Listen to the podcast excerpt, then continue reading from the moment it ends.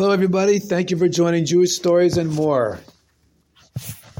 Today we have a story about a secret weapon possessed only by Israel. And the story goes like this Once there was a meeting of many, many representatives of many, many different countries in the UN, and they were discussing who has the most powerful weapon. And each country bragged about their weapons. We have this and we have that and we have the other thing.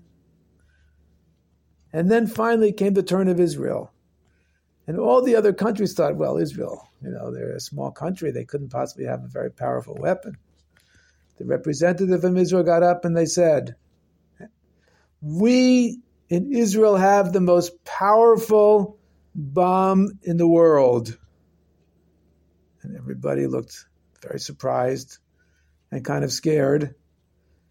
And the Israeli representative said, Our bomb, more powerful than all the other bombs put together, is the Vidibarta bomb.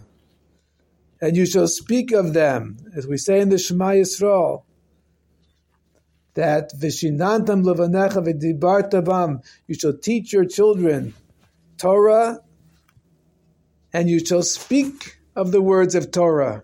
Vidibartabam, you shall speak about them. And the word about them is pronounced bam. This is the most powerful bomb. And of course, if a person is in the IDF, in the Israeli Defense Force, they have to actually use a gun and a tank and missiles and all the other weapons. But for us who are not in the IDF, we have to use the other bomb, the Vidibarta bomb. That is, that we are fighting in the same war on the side, of course, of the IDF. And when we learn Torah and do mitzvahs, that gives tremendous power to us and to every single Jewish person. So, therefore, I'd like to encourage everybody to consider yourself as called up in the reserves of the IDF to do our part in this war. And it begins with Vidibar Tabam, speaking words of Torah, doing mitzvahs, especially mitzvahs that have to do with specifically protection, although all mitzvahs help protect the Jewish people, but there are some that our sages have picked out and told us that they are especially effective in protecting Jewish people, doing those mitzvahs ourselves, getting others to do those mitzvahs. And although this story is a made up story, of course, there wasn't really such a meeting in the UN in which Israel said that our most powerful weapon is the Vidibarta bomb, but it, it should happen.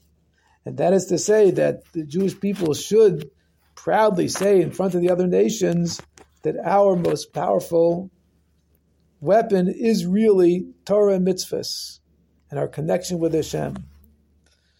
And this is what going, will give us success in this war, and hopefully this is the last war.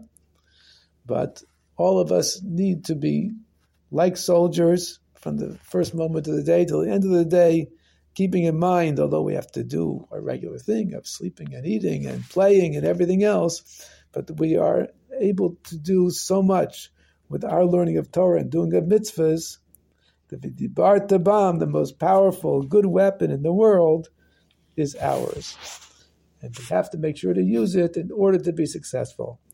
May we hear good news in every way, in our personal lives and in the lives of all Jewish people who are one family and really one person, that every single Jew is really part of one family and really part of one body and therefore, unfortunately, the terrible pain that we feel from the losses in Israel are our losses, and the great victory, God willing, that we will have, and all of this simcha that we will have will be also shared by all of us.